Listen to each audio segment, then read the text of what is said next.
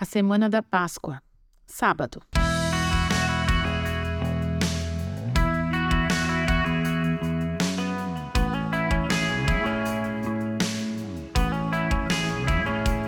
Depois de uma semana extremamente agitada, o sábado foi um dia de mais calmaria, acompanhada de um misto de tristeza e expectativa, eu acredito.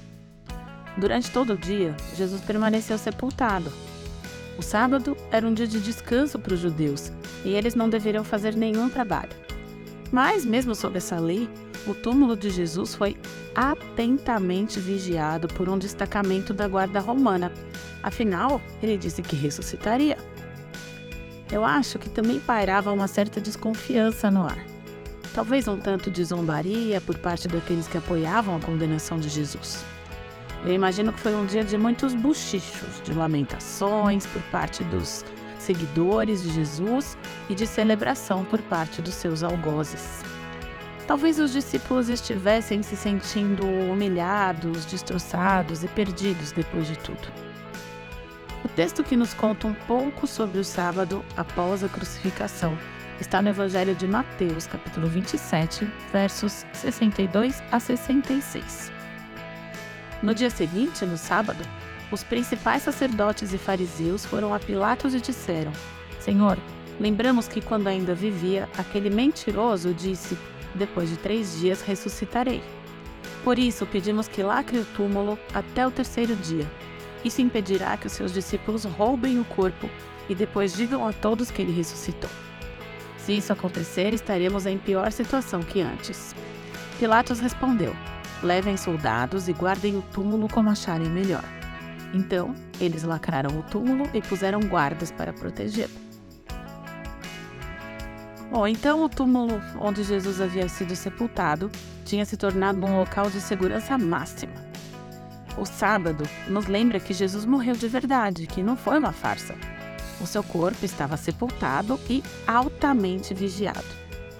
O sábado se tornou um dia de silêncio e de espera.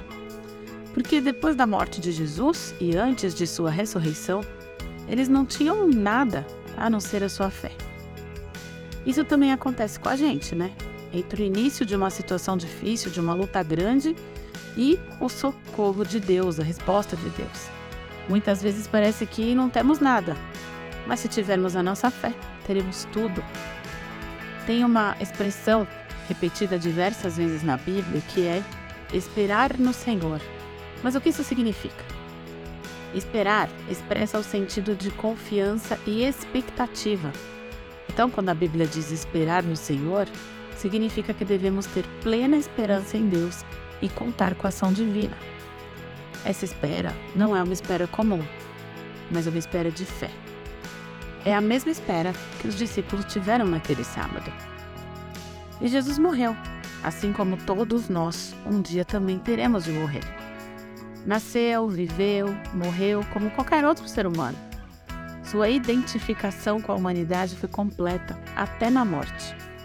Mas todos sabemos que ele foi além e que a cruz não foi o fim.